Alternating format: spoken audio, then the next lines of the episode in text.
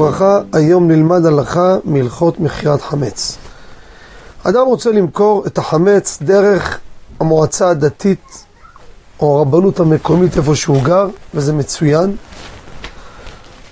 והשאלה היא, הוא רוצה לשלוח להם פקס, או לשלוח להם אימייל, או אפילו טלפונית, הוא מתקשר, אומר לפקיד, תרשום את הפרטים שלי, אבל הוא לא חתם. האם הדבר הזה תקף או לא? הלכה למעשה, אפשר לבצע מכירת חמץ גם בדרכים אלו.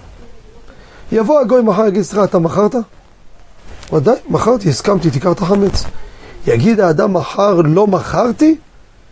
ואין פה שום מסמך משפטי שיכול לחייב אותו? מי שיפסיד זה הוא.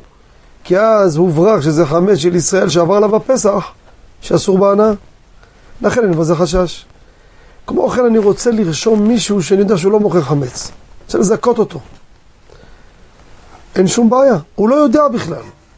אני עושה זכות בשבילו כדי שהחמץ שלו לא יהיה אסור.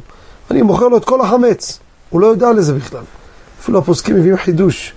אני לא יודע את הכתובת המדויקת שלו, אני יודע איזה עיר הוא גר. רוצה לשלוח עבור, לדוגמה, אה, שחר אה, בוקובזה מהעיר רמת גן. אין לי, לא רשמתי, לא כתובת, לא כלום, רק את ה... ככה. ואת הטלפון שלי נתתי, מחר יצאו לאתר אותו, אני אאתר אותו, אתן את הטלפון שלו. גם במקרה כזה, מכירת חמץ מועילה. אפילו שהוא לא ידע. הופתע לך מכאן, מכרת לי, תודה רבה. ידע או לא ידע, זה לא משנה, זה מועיל ואין בזה חשש. תודה רבה וכל טוב.